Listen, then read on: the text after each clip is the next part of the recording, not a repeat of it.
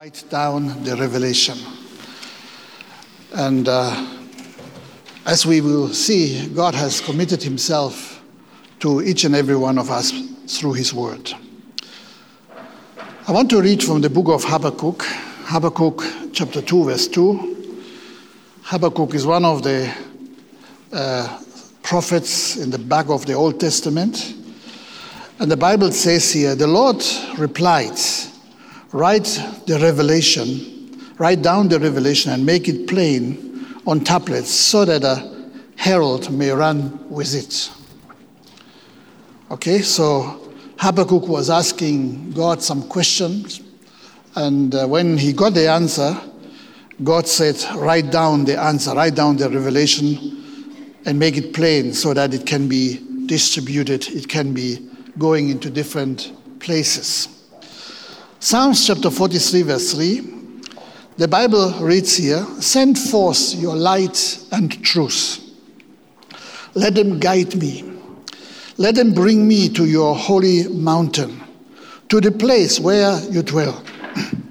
then will I go to the altar of God, to God my joy and my delight. I will praise you with the harp, O God, my God. Why are you downcast, O my soul? Why so disturbed within me? Put your hope in God, for I will yet praise him, my Savior and my God. What a powerful word. And uh, Exodus chapter 34, verse 27, the Bible says, Then the Lord said to Moses, Write down these words, for in accordance with these words, I have made a covenant with you and with Israel. Moses was there with the Lord 40 days and 40 nights without eating bread or drinking water. And he wrote on the tablets the words of the covenant, the Ten Commandments. Let us pray. Lord our God, we want to thank you so much for this privilege for us to come together as the family of God. Lord, come together and meet with you at your table, Lord, the table where your word is coming forth to us. And we just pray, Lord, may you meet us at a point where we have questions like Habakkuk, where we have needs, Lord, and where the needs need to be resolved in our lives. Lord Jesus, we thank you for your presence, and may your word feed us spiritually and build us up in our innermost life. To you be the glory and the honor. Amen. So, my subject today is write down the revelation. You see, God is not just talking once in a while and uh, sometimes maybe saying something which he then changes later on. You know, we see so many, so many uh, religions have got this kind of, of uh, way of operation. Uh, sometimes we have got people who call themselves prophets who say something and tomorrow they are changing the whole story. Uh, when God is giving us a promise, He is committing Himself to that promise. And He is commanding the people who He gives a true revelation that they should write it down. That's why we have scripture. That's why we have the Bible. Okay? God has committed himself to his words. Okay? So God will not change things anyhow. And you know, sometimes you have people who are saying God has changed his mind uh, because they have got a, a new type of revelation. Actually, God does not change his mind. God will always be truthful, will always be in line with what he has said. He will not contradict himself. So, the one who's proclaiming a new message, or the one who's proclaiming that God has changed his mind, actually is a false prophet. Okay?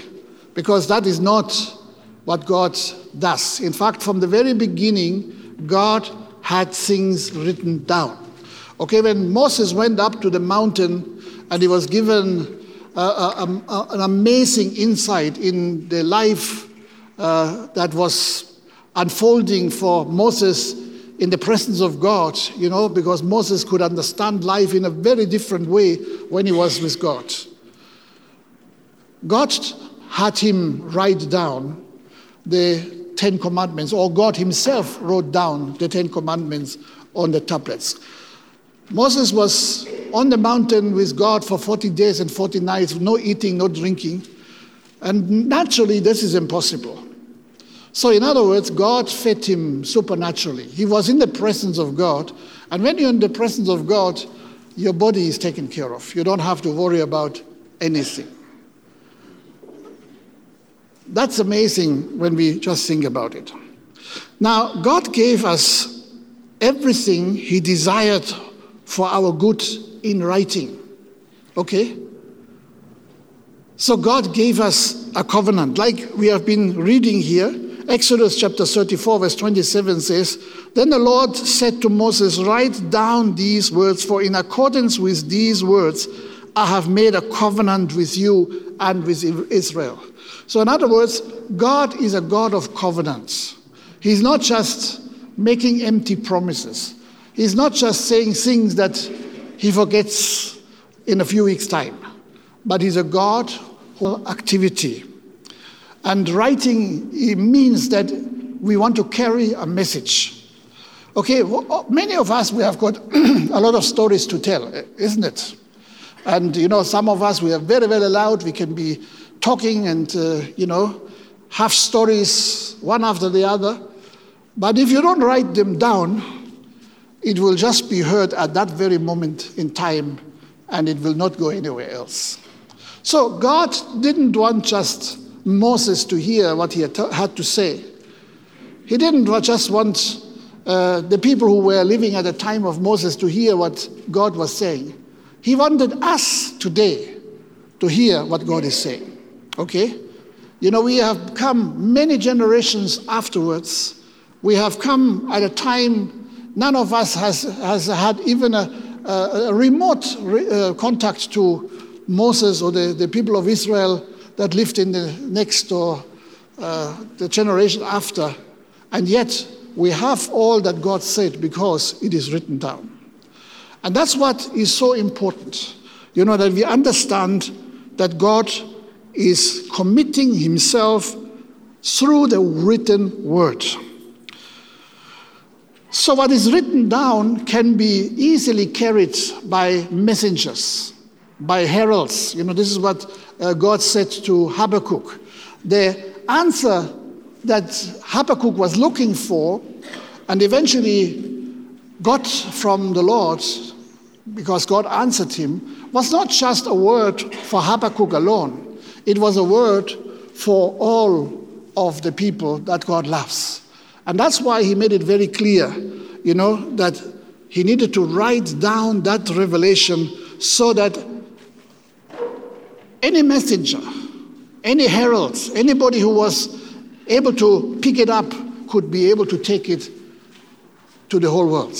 And that's what God has done. You know, He has taken His word around the world. In fact, the Bible is still the bestseller number one, number one. There's no other book which has been printed and sold in the numbers uh, that the Bible has been printed and you know either sold or distributed. Not even close. So we can see God was very intentional when he was having people write down his word. Why do we have all of these words here? You know, when God called a prophet, and there are a number of prophets in scripture. You know, of course, we know Isaiah, Jeremiah, Daniel, and others. You know, they were all told to write down what God gave them. And that's why we have it. Okay? When you look into uh, the New Testament, many times uh, Paul said, I write this to you with my own hand. Okay? Because he wanted the message not just to be heard uh, by the people he was with, but by the people in other areas and even in other generations. And for sure, it has come to our generation as well.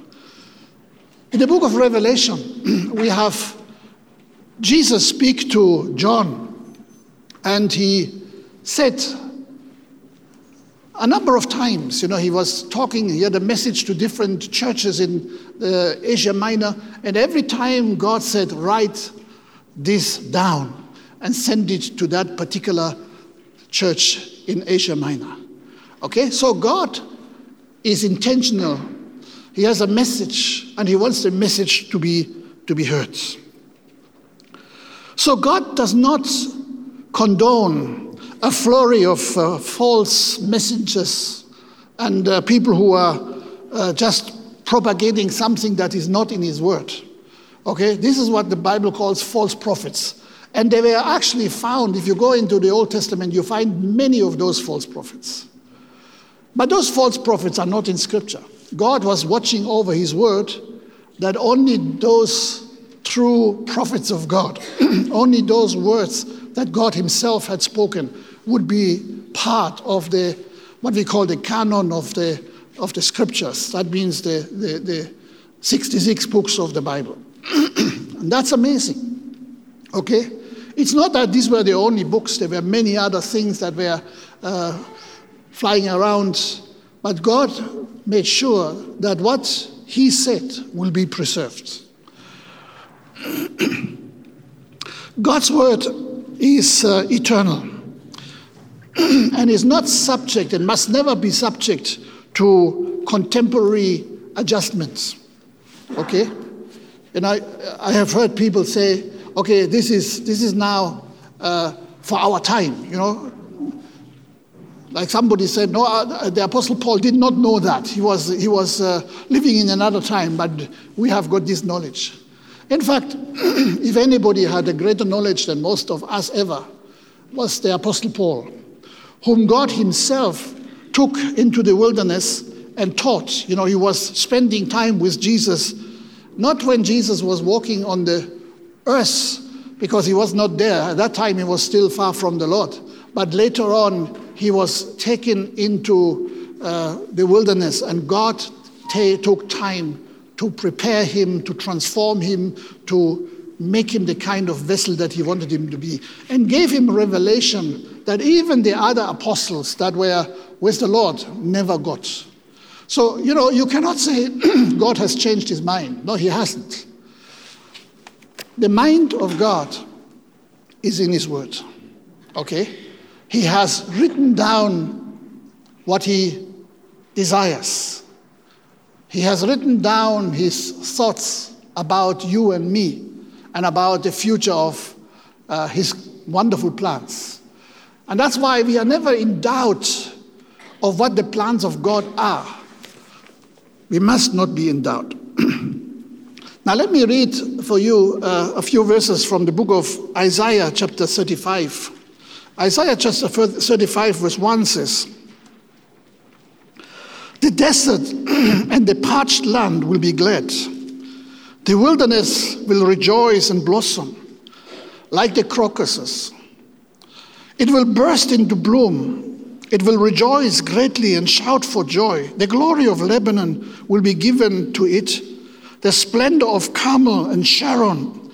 They will see the glory of the Lord, the splendor of our God.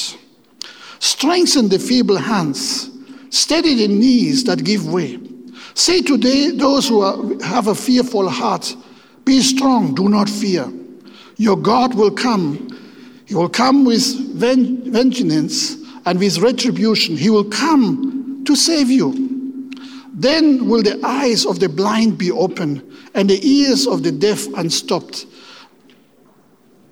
Then will the lame leap like a deer and the mute tongue shout for joy. Water will gush forth in the wilderness and streams in the desert. The burning sun will become a pool, the thirsty ground bubbling springs. In the horns where jackals once lay, grass and reeds and papyrus will grow.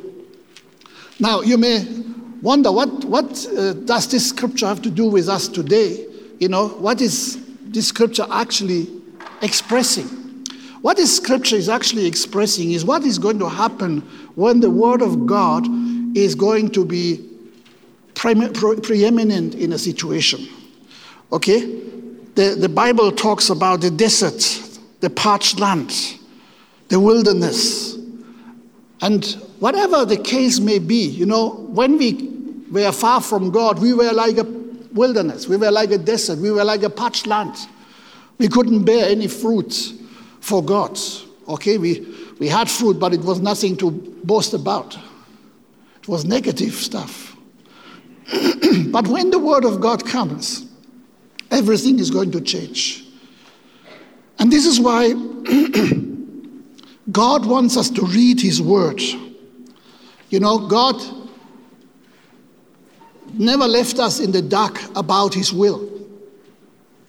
He revealed Himself. And as, as, we study, as we read, as we listen to the Word of God, we are going to see transformation happening. You know, the greatest, the greatest force of transformation is the Word of God. okay, people in the world may not see that. Okay, they may think, you know, transformation comes because we are living in a modern age, because at one time we have, uh, we have been able to introduce the locomotive or the, the steam engine, or later on the petrol engine, diesel engine. You know, all this brought a lot of transformation in our world. But these are just technology stuff, you know. This cannot really affect your innermost being. What can affect your heart, your life, your hope, your dreams, your destiny is the Word of God. And this is what this word tells us here very, very clearly. Okay? When you feel like you're dried up, let the Word of God come to you and everything will blossom again. It's just like, you know, after the rainy season, you know, just, just a few drops are enough and you see everything becoming green, isn't it? In a very short time, things are springing forth, coming into being. And I think this is what we must understand. God has a wonderful way in bringing life into situations of, of fruitlessness, of darkness, of hopelessness. And that's exactly what this word talk about, talks about. It's the word of God that opens our eyes Okay? You know, when we don't know God, we are blind to God. We may be able to see the things that, that are in the natural world, but we don't see the things in the spiritual world. But when we listen to the Word of God, it will open blind eyes. Of course, Jesus demonstrated that even in the natural, but it is even more true in the spiritual realm because, you know, without seeing through the eyes of God, through His Word, we cannot see the reality of God. And you know, everything that I've read here in these few verses, the ears of the deaf will be unstopped, the mute tongue will shout for joy, the streams will flow in the desert, and uh, the burning sand. You know, desert is very, very dry. And the desert is a place where if you don't have water, you can die. But God says the desert, the burning sand, can become streams of water. That's amazing. So God's word is able to transform situation. We have been reading Psalm 43, and the Bible says He sends forth His light and truth that guide us. Okay, how does God's light and truth come to us? It comes through the word. Okay? That is the avenue that God has chosen to give us light, to give us His truth. And this is how He guides us. In, in the um, Psalm 119, verse 105, I think we all remember, we all know that God is saying that He will give us light on the way. He gives us his, his illumination on our path. And that's what we require. That's what we need. So light and truth will come through the Word of God. And so let me just go through this quickly. You know, every one of us needs guidance. Okay, when we are young, our parents guide us. Okay? When we are getting older, we are getting, you know, instructions that are going to guide us, hopefully, if we are able to listen and obey. As we are getting older, we need to give ourselves a certain, you know, uh, framework of value, a value system, and that can guide us. But, you know, whatever values we have, if we don't have God's word, we will not really be guided in the right way that we need to find. God has given us His word to guide us, His light and His truth. And this light and truth, this word of God, the Bible says, let them bring me to your holy mountain. Okay? What is the holy mountain? That is to the place where you dwell. Okay? So, in other words, the God, that the word of God brings us into the presence of God. You know, sometimes you have uh, heard people saying, God is so far away. Or maybe you, you even have confessed yourself, God is, is just not listening to me. He's so far away. You know why he's far away? Because you're not giving the Word of God a chance to bring you close. The Word of God brings you onto the place where God dwells. Okay? The Bible compares it with a mountain, the mountain of God. You know, like, like uh, uh, Moses went up to the mountain, he met God there.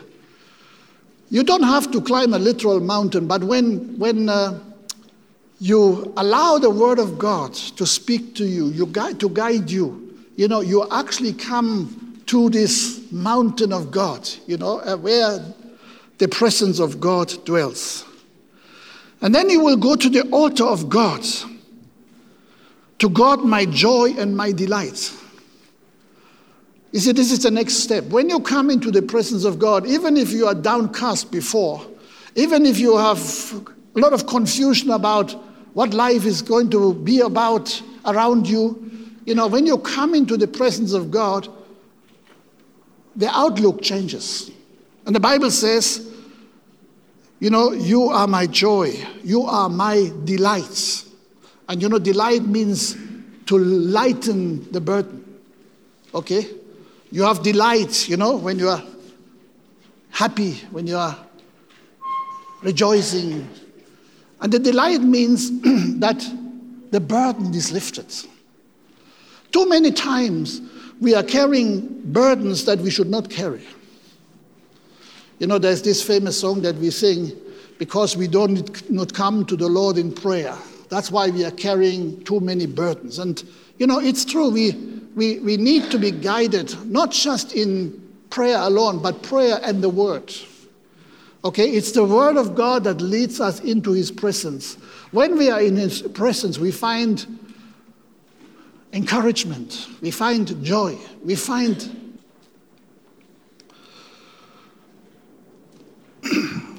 so I will praise you with the harp, my, my, oh God, my God.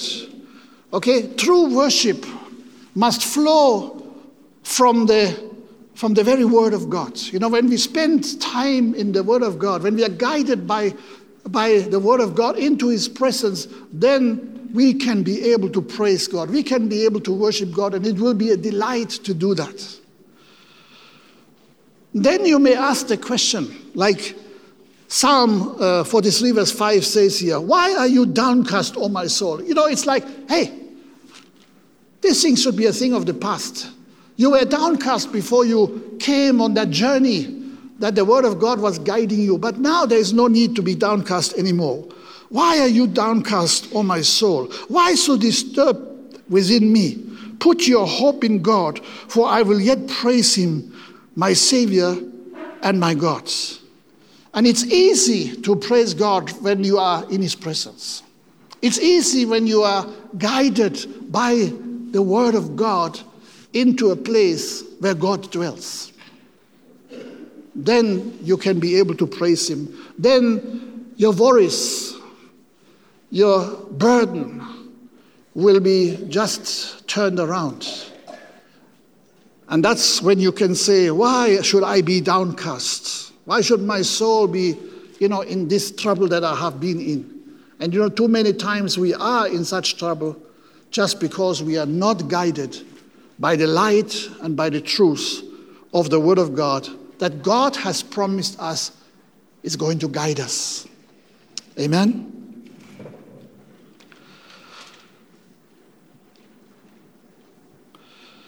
Now, I want to show you the importance of the written word.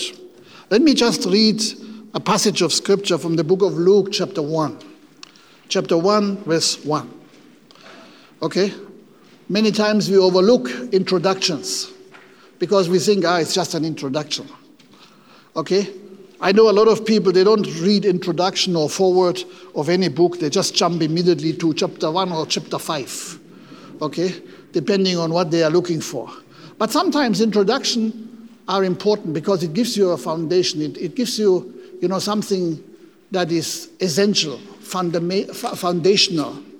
And uh, Luke chapter 1, verse 1 says, Many have undertaken to draw up an account of the things that have been fulfilled amongst us, just as they were handed down to us by those who from the first from the first were eyewitnesses and servants of the word. Okay, take note here. Servants of the word. Okay? God has given us his word, and there are servants that are carrying the word, messengers of God. Okay, so Luke says that he has heard a lot of things, and there are many who have been given an account, and they have been drawing up these uh, eyewitnesses. And then it says, Therefore, since I myself have carefully investigated everything from the beginning, it seemed good to it seemed good also to me to write an orderly account for you, most excellent Theophilus so that you may know the certainty of the things you have been taught. Okay, so uh, Luke, Luke was a doctor, okay, and you can be sure that he was a well trained per- person uh, who was uh, uh, understanding things not just from the from the point of view of the natural, but also from the medical point of view. And because he was a child of God, because he was a follower of Jesus, he was able to see things with a spiritual eye, with, with, with understanding from above. And he says these very important things that I think we need to take heed to. You know, God inspired Luke to write an orderly account of the gospel. Okay, we know there is the gospel of Matthew, there's the gospel of Mark, there's the gospel of John. And by the way, there were many other accounts where people had undertaken to write some kind of, apost- uh, some kind of gospels. But God wanted us to hear the account of Luke. Okay? Luke the doctor, Luke the uh, academician. God wanted us to hear from him. You know, uh, was writing primarily to the people of Israel, uh, highlighting many times uh, the back story from the Old Testament. Mark was having a very uh, active gospel. You know, he, he was speaking from the perspective of Christ being a worker. Okay, and that's why it is short. You know, he doesn't go into many details, but he brings the essential uh, things across. And John, of course, had a very intimate view of Christ.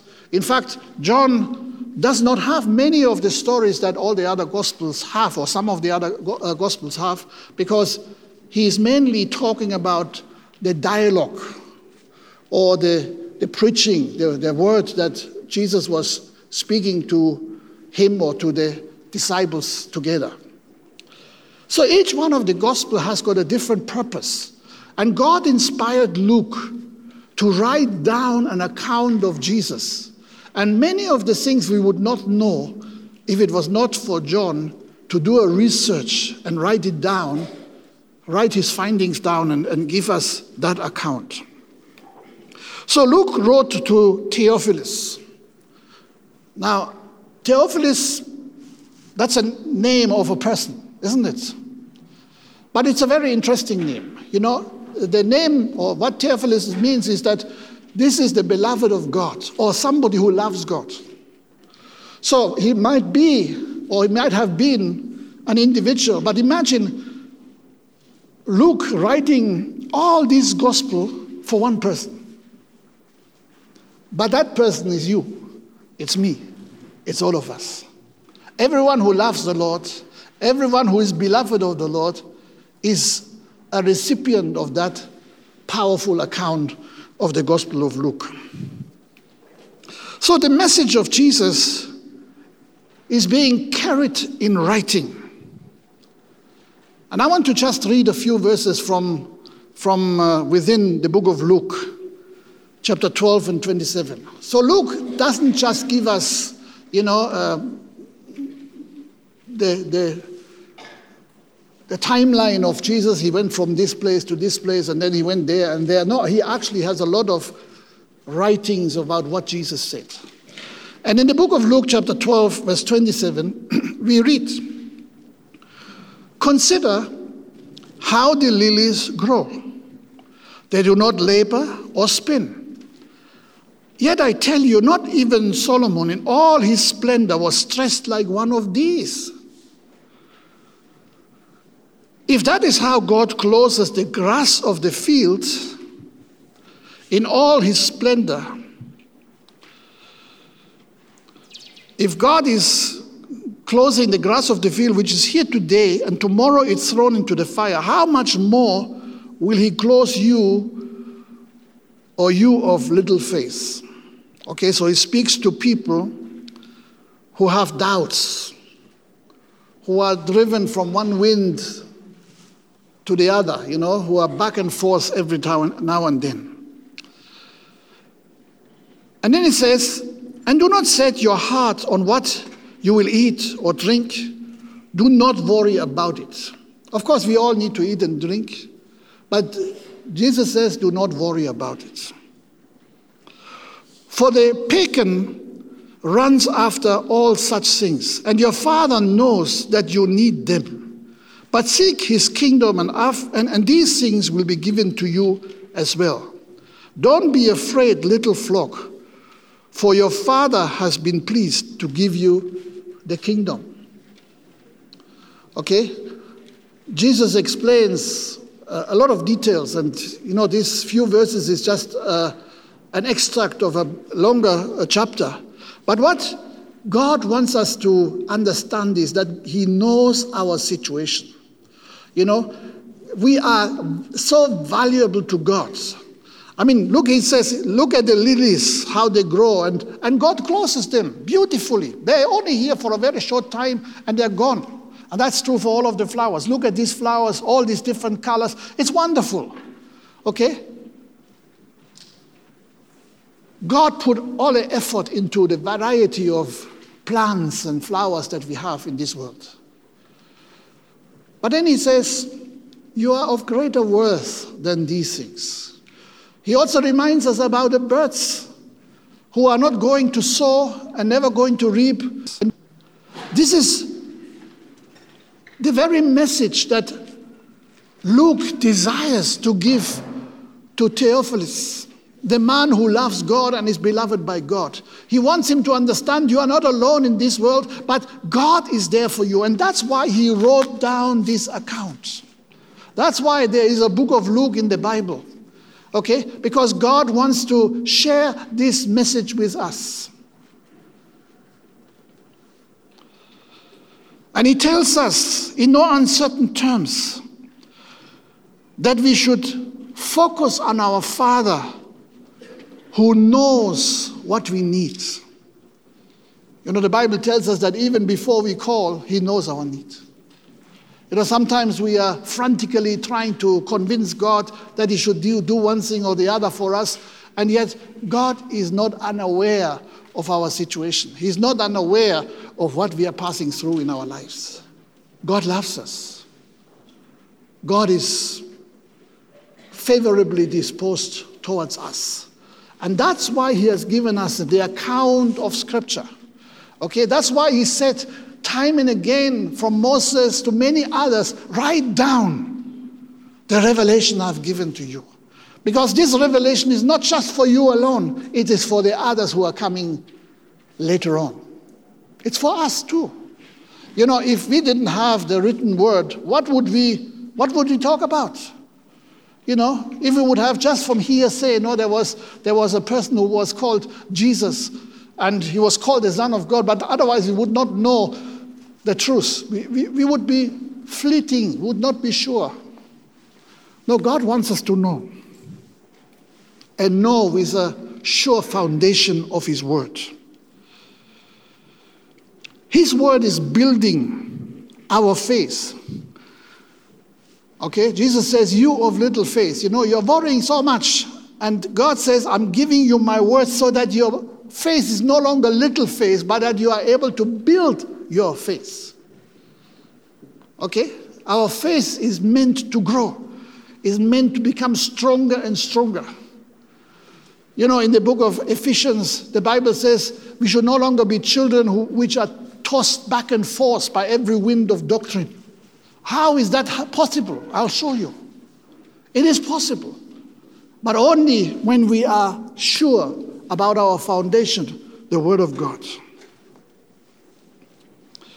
So God is building His Word into our life, and that gives us strength in any situation that we are going to find ourselves in, because we should know that God cares for us, that God knows our need, because He said so.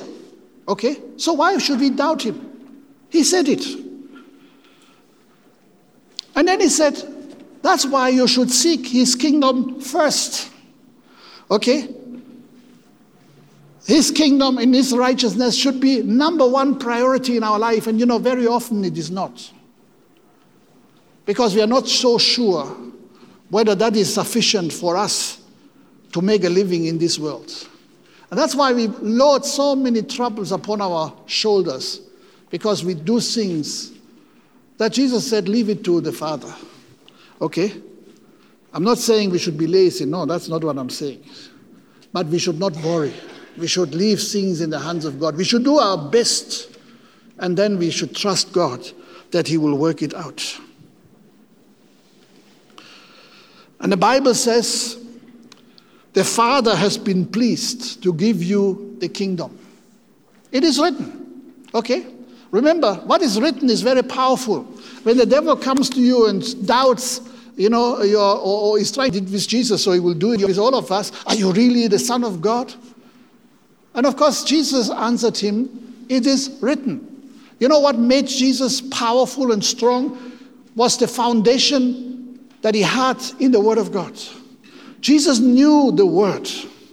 And let me tell you, Jesus studied the Word. You know, when Jesus was a, a young boy, you know, even before he was uh, reaching the age of 12, he studied the Word of God. Okay, at that time, of course, there was the Old Testament. But it was a requirement for every Jewish child to learn the scriptures, to understand the Torah, the five books of, of, of, of Moses, the first five books of the Bible. So Jesus knew them. He knew the Word of God very well. He, he had studied the written account and that's how he came to discover who he really was. That's how he understood God speak to him, You are the Son of the living God. Okay? And when you read the Word of God, when you understand that which is written and you, you really take your time in reading and studying the Word, then you will know who you are. And whenever somebody is going to bring doubt to you, you can say, It is written.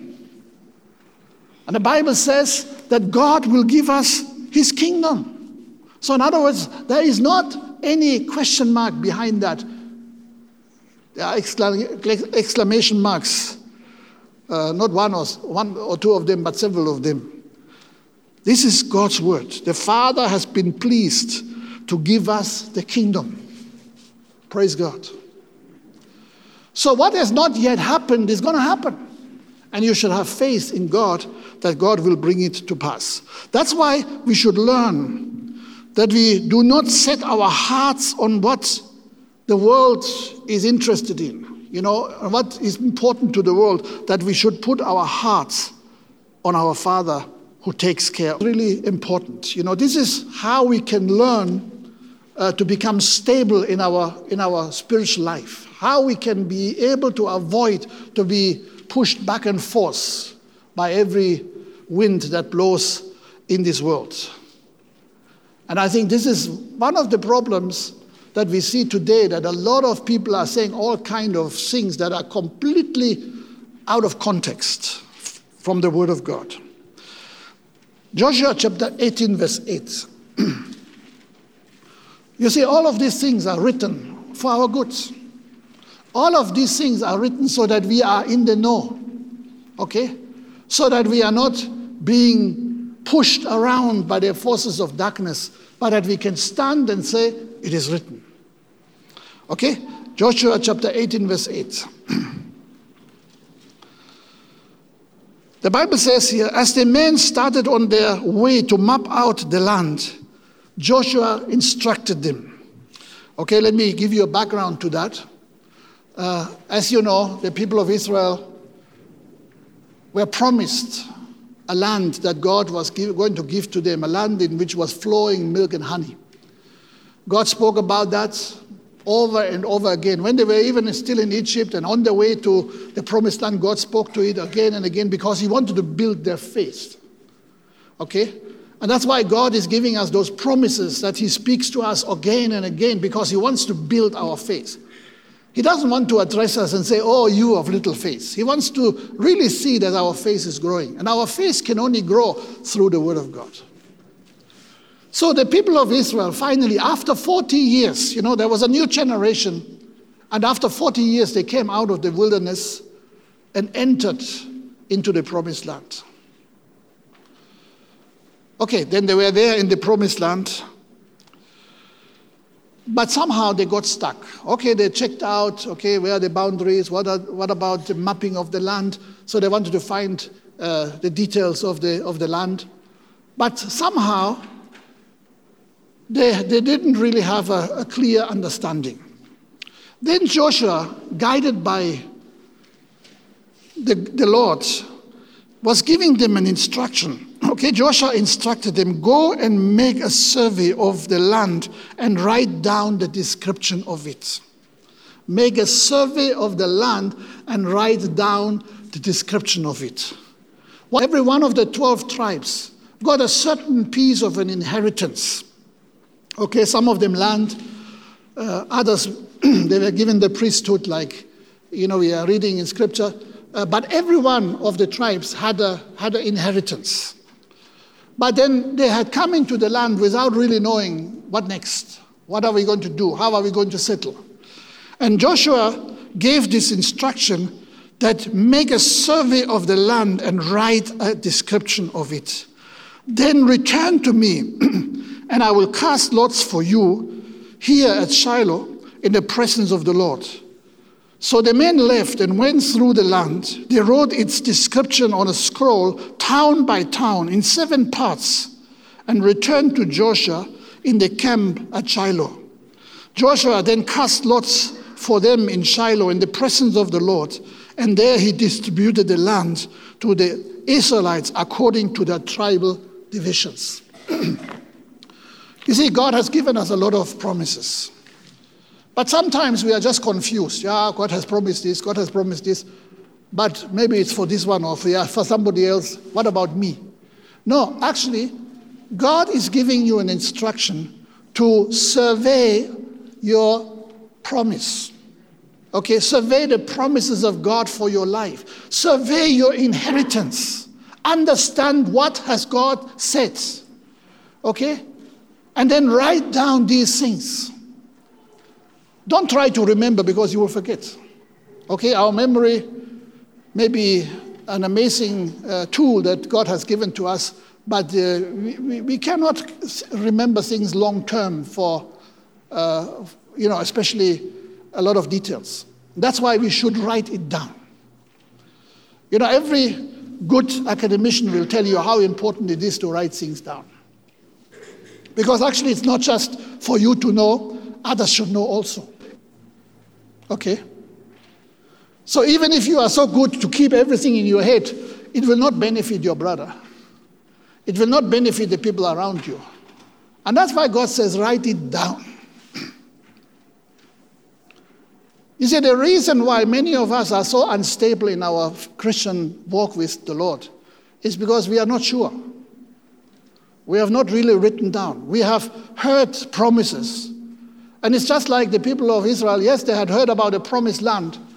There were many good things that God had said along the way. But then, okay, they have arrived there, but they didn't really know where do we settle? What is mine or what is ours as a tribe or as an individual? And that's what we need to know. So God wants every one of us to do a survey, okay? Find out what has God given you as a promise. Okay? And when you have written it down, come back into the presence of the Lord because He will highlight, okay, now it's this, now it's that, now it's the other. Okay? And that will give us stability. You see, this is what God tells us, even in the New Testament, over and over again, that we should not be pushed around by whatever happens, whatever circumstances we are meeting, by every wind of doctrine. You know, like children being tossed back and forth. No, we should be able to have a strong foundation. And the strong foundation is the Word of God that we internalize into our own lives. And I think this is extremely important. So the Israelites had a promise of God. Their, their tribes were given a certain allocation. Individuals got a certain allocation. For instance, there was Caleb who was given a promise that he was give, uh, be, be given a certain mountain. And uh, of course, he was, that was happening before the people of uh, Israel rebelled. And then he had to wait for 40 long years. He was 45 when he got the promise for a certain, a certain mountain, a certain piece of land. And then when he was 85 and had finally entered the promised land, Caleb came and he says, I'm still as strong today with 85 as I was when I was 45. And I now come to claim my inheritance. Give me the mountain. And Joshua gave him the mountain and he went into and possessed it. Okay, a mountain, you know, I mean, when you are 85, you may not have uh, the, the biggest desire to climb mountains. But Joshua, I mean, uh, Caleb, he had a desire to climb his mountain because he, he knew this is my inheritance. Okay? And so we must map out God's word. We must search the scriptures. We must find out what has God said, what is mine in Christ. And of course, it will not be something that you will do in a, in a few minutes. It will take you days, weeks, months, even years.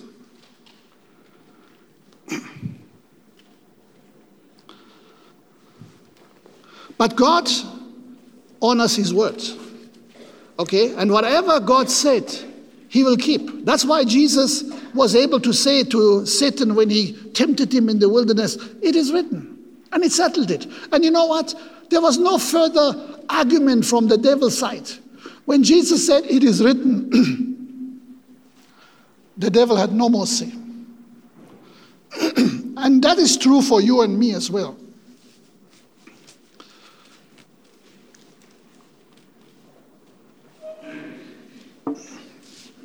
The reason why we are often pushed from one end to another, the reason why we are so often tempted in so many different ways is because we are not sure. We cannot say, It is written. God has promised me that. This is my allocation. This is my inheritance. You see, Caleb could come to Joshua and say, Joshua, give me my inheritance. And Joshua knew, yes, that was the promise. And he said, go and take it. And when you know your inheritance, you will be able to go and take it. So research the Word of God. Just like Joshua told the people of Israel, go and make a survey of the land and write a description of it. Okay, what you write is very important. You can see God had His word written. That's why today we are able to have His word. That's why today this word can be preached. God had His word written through a man called Luke, Dr. Luke. And he did a careful search of everything that happened. He interviewed a lot of first hand witnesses, eyewitnesses, in order to write an accurate account for all of us. And then, you know, as you look at this scripture, you see how God wants us to inherit his kingdom. Good and wonderful things are waiting for all of us. So, Yeshua is a forerunner of Christ. In fact, uh, we call Jesus Jesus because that's an English type of uh, expressing ourselves. Okay? In the Hebrew, he was called Joshua, which is the same name like Joshua. Okay? Joshua. So, in fact, our Joshua, okay, the Joshua of the Old Testament who was leading the people of Israel, is a forerunner of the Joshua or the Yeshua who is Christ. And he is instructing us, like Joshua in the Old Testament instructed his people, the New Testament Joshua is instructing us make a survey. You know, find out your inheritance.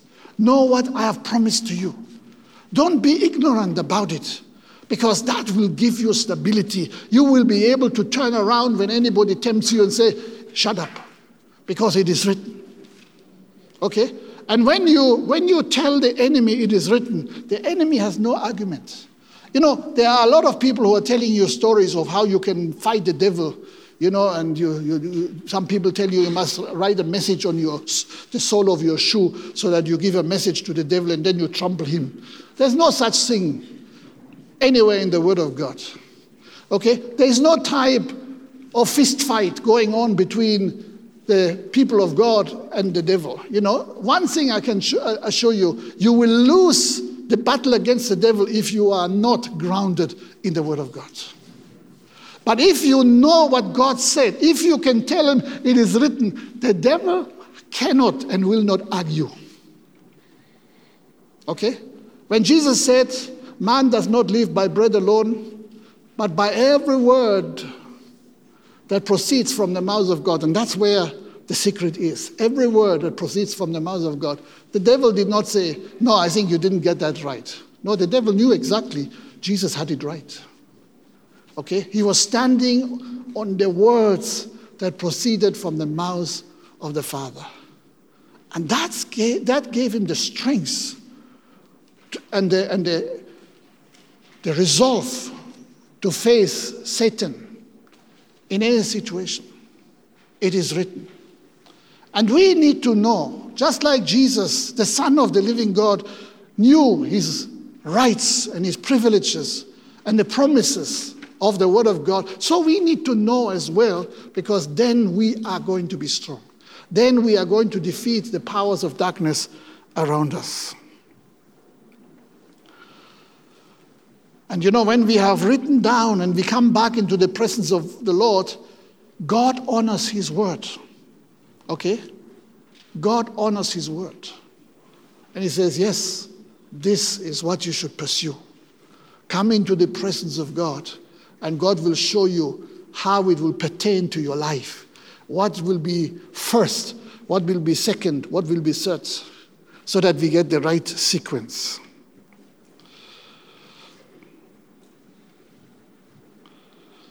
That's why I write down all of my sermons. Okay? I'm not just coming here and speak for you half an hour an hour, and then uh, after three days or four days I've forgotten about it. Even if I forget, I can always go back and read. For 40 years, I've written all of my sermons. I've never preached without writing. and you know, you should learn to write. You know, if you do your, your, your uh, time of devotion, and God speaks to you and, and, and you are getting excited about something, write it down. You know, start a journal, write it. And when next time you are down, go back to what God said and get encouraged by the same word. So, you know, you don't have to reinvent the wheel every time, but you just go back and say, Yes, God spoke to me. You go back, you find it, and you get encouraged. You get strong. And that's what God wants us to, to understand. Okay? Writing is important. Okay, every university lives from people who write. Okay, many people think you go to university to learn. Actually, if you are really learning well, you become a writer. Okay? That's why you cannot get a degree without writing and, and presenting that writing so that you can be assessed of whether you have been able to make the grade or not. But this is just copied from Scripture. You understand? This is what Scripture has been saying from way back, all along. Okay, so Jesus has given us his written word and he writes constantly and continuously. Do you know that God is writing about our life?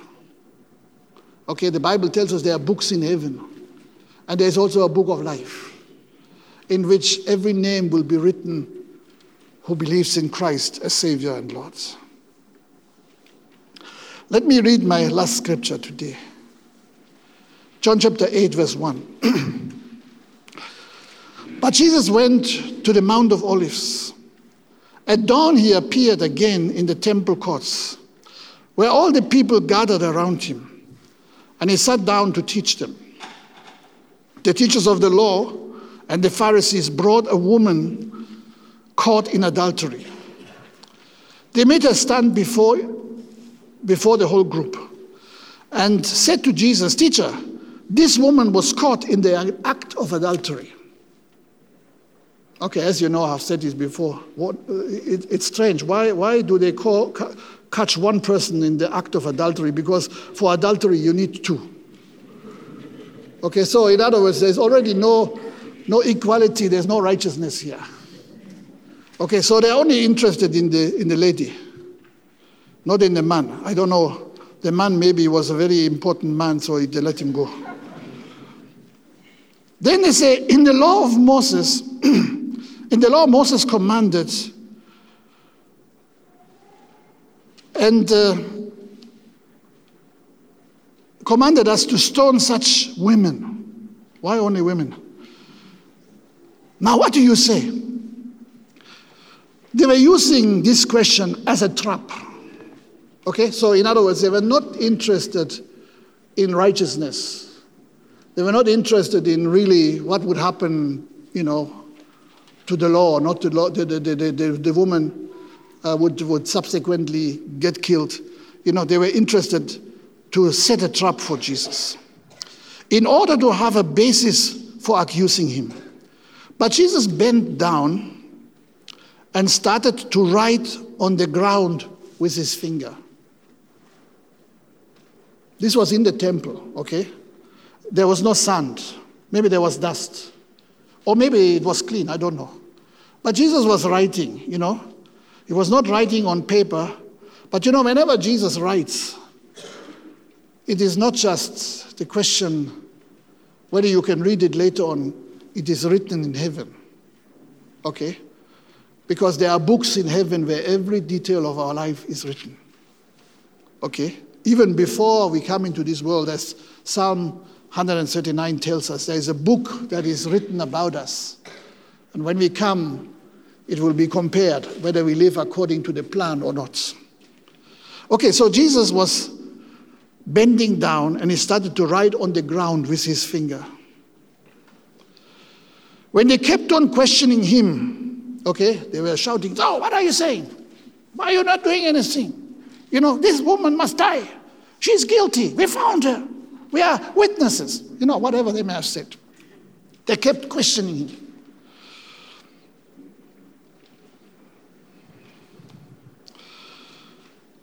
And as they were questioning him, he straightened up and said to them, so he actually came from his bending position and stood up. And he said to them, If any one of you is without sin, let him be the first to throw a stone at her. So, yeah, in other words, he didn't say, No, uh, I've brought grace, so she should not be uh, stoned. Then they would have said, You have broken the law of Moses. He didn't even argue. He just said, okay. Those of you who have no sin, go ahead. And maybe this is exactly what he was writing. You know, I mean, of course, there's no explanation, so I, I, can't say for sure what he was writing, but I'm sure he was looking all of these guys, especially those with a loud mouth, and he was writing, okay? He was writing their life story, okay? And uh, he knew exactly each and every character there.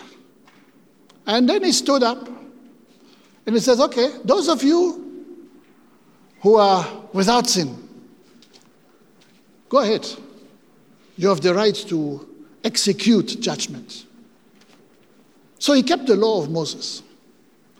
But interestingly, the people were puzzled what to do with such a word of wisdom. Okay? Now, Jesus was not even looking at their reaction. The Bible says, again, his important writing is. Okay? So next time you are getting accused, just write. Okay, next time you get pressure, just write. You know, learn from Jesus, write. You know, don't, don't argue with the, with the guys who want to squeeze you in a corner, but write. Okay, so Jesus said, okay, it's free for all. Those who have not sinned, you can go ahead. And Jesus wrote, At this, those who heard, and of course all of them heard that, okay?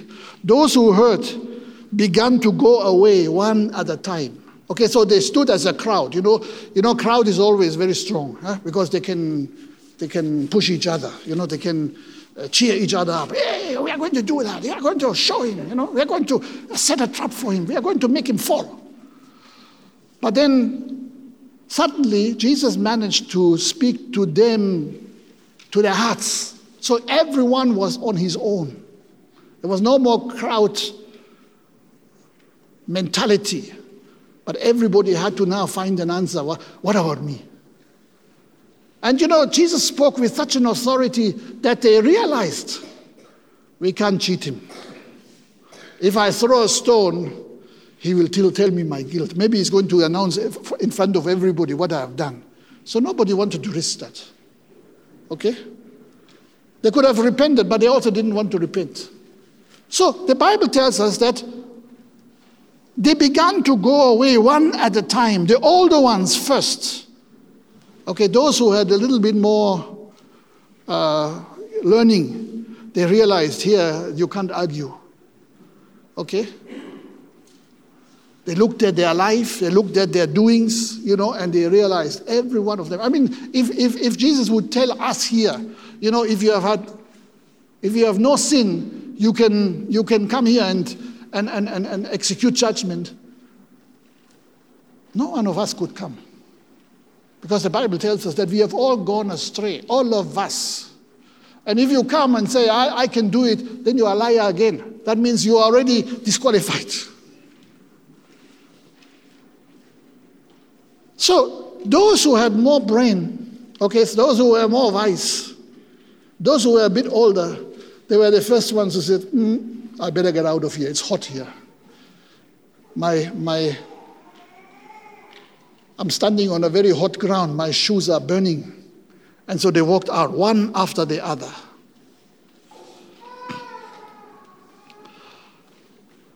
Okay, eventually, even the young ones, the hot shots, they also left. So Jesus had just been continuing writing. And eventually, In verse 9, the Bible says, At this, those who began go away one at a time, the older ones first, until Jesus was left with the woman still standing there, alone. The woman standing, nobody there. So Jesus straightened up and asked her, Woman, where are they? Has no one condemned you? Okay, we know that we have an accuser, the devil. And sometimes, you know, we are allowing ourselves to be made tools in the hands of the devil. We become accusers, just like these people. Because the one who was really the accuser was the devil himself. You know, he's not only the accuser of those who are falling in sin, but even the accuser of the brethren. Now, this woman was, was definitely not uh, without guilt. But Jesus was asking her, Where are they who have condemned you? Is there nobody here to condemn you any further? Okay?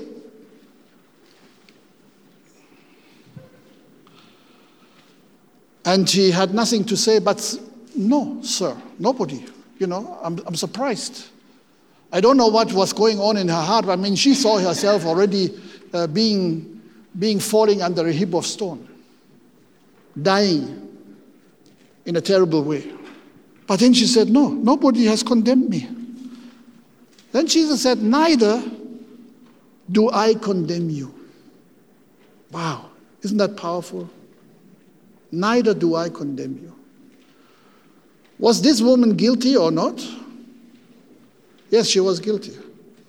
Because that's what Jesus said. Jesus declared, Go now and live your life of sin. The one who could have condemned this woman was Jesus. Because he was righteous. He had never committed any sin. But he says, I'm not here to condemn, I'm here to save. Thank God. He has given his life, he has laid down his life so that all of us have life and have it in abundance. So we serve a God who has made himself known because he has written.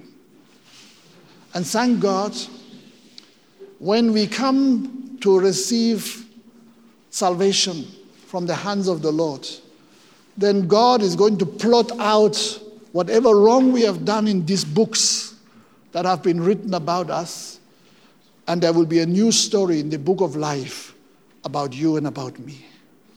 And it is written. It is written. That's how important the writing is.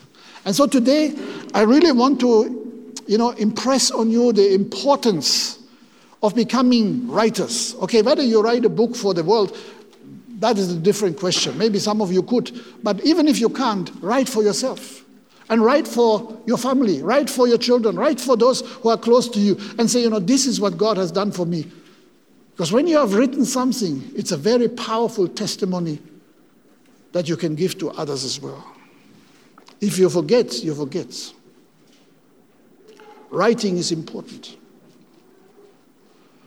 When Jesus was crucified on the cross of Calvary, of course, we know that the Pharisees and the teachers of the law, they were pushing Jesus to be, to be crucified.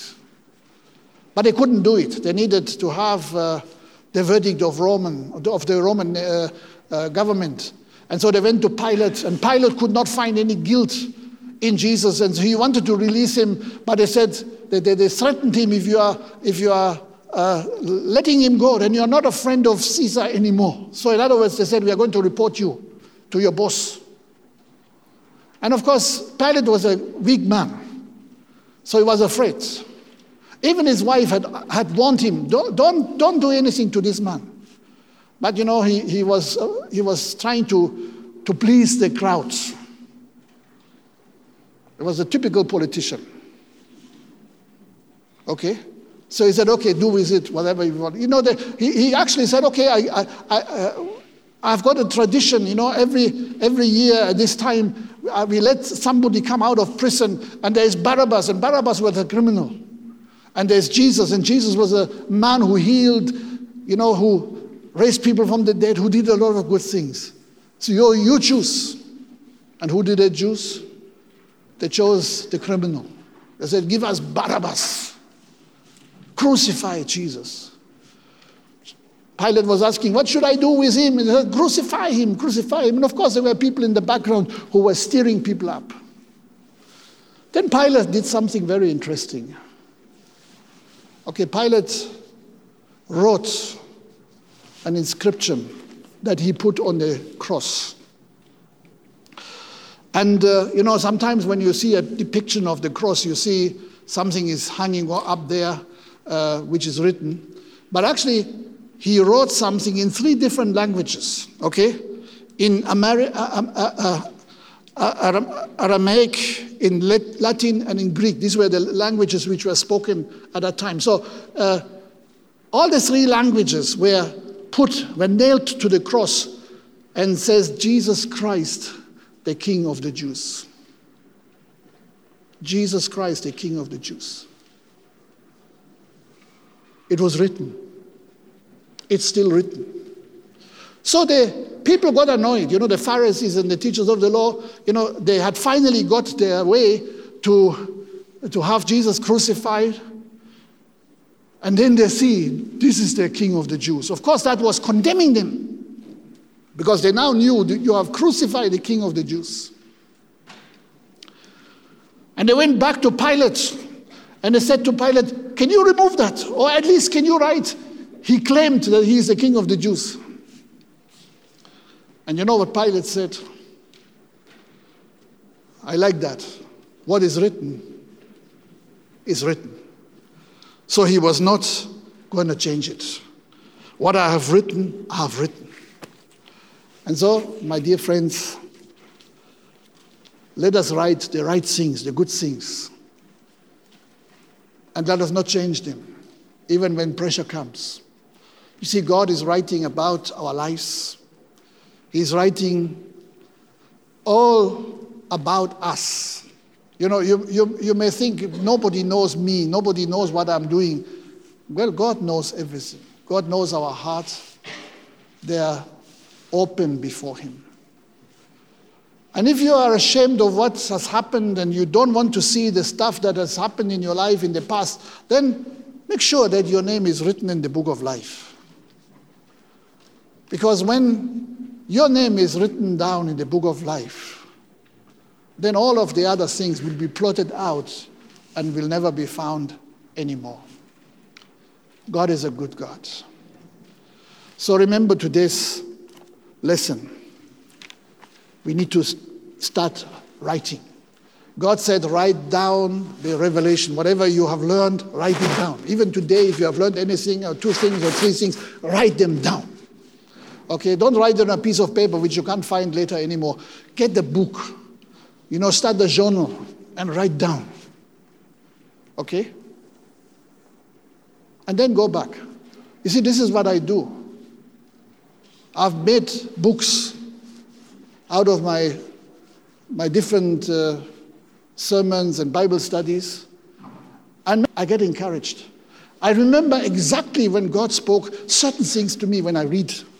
You know, if I just have a problem and I, I, I get a lot of pressure, I may not see it, but when I go back to what I have written, I get encouraged. I can say, ah, yes, I remember. You said this. I believe it. I'll stand in it. And it makes you strong.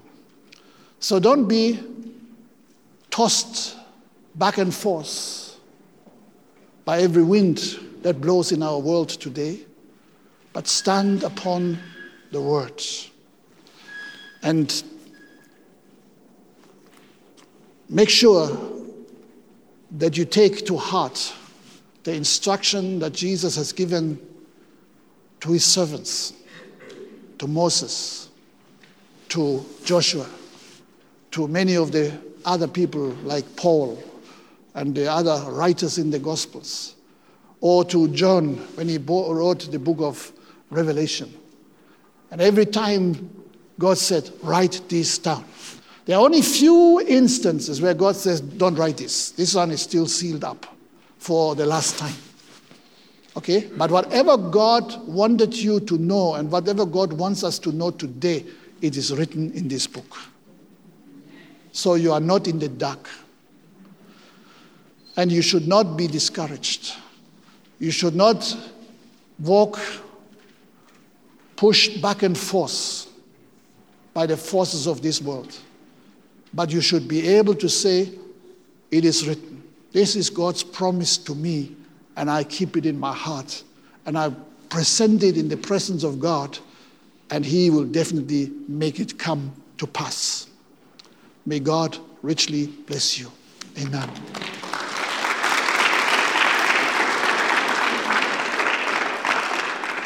Let us pray. Lord our God, we are so grateful for your word, the word that you had written for us. Lord, if we would have come in this generation into this world without you having written anything in the past, we would not know. We would be lost. But Lord, you have given us your word, which is a guide, which is a light, which is the truth that guides us every step on our way. And Lord Jesus, we thank you that you want us to become stronger, people who are stable, people who are able to face the temptations out there, whatever they are, and even speak into the face of darkness, it is written, just like you, Jesus, have done. So, Lord Jesus, we are grateful for this lesson that you have given us today. And I pray, Lord, that you help us to become people who write down the good things that you talk to us. Lord, that we are people who are going to research your word, that we survey everything that you have said and begin to write it down so that we have a clear map that we follow in our life. Lord Jesus, let your hands be upon each and every one of us. Let us be encouraged. Lord, let us be strong. Let us be people of substance who can always be able to bring forth that which is written.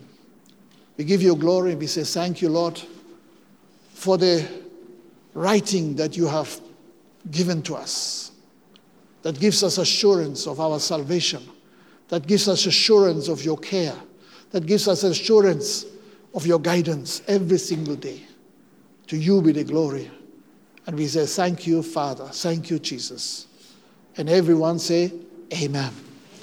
Amen. Amen.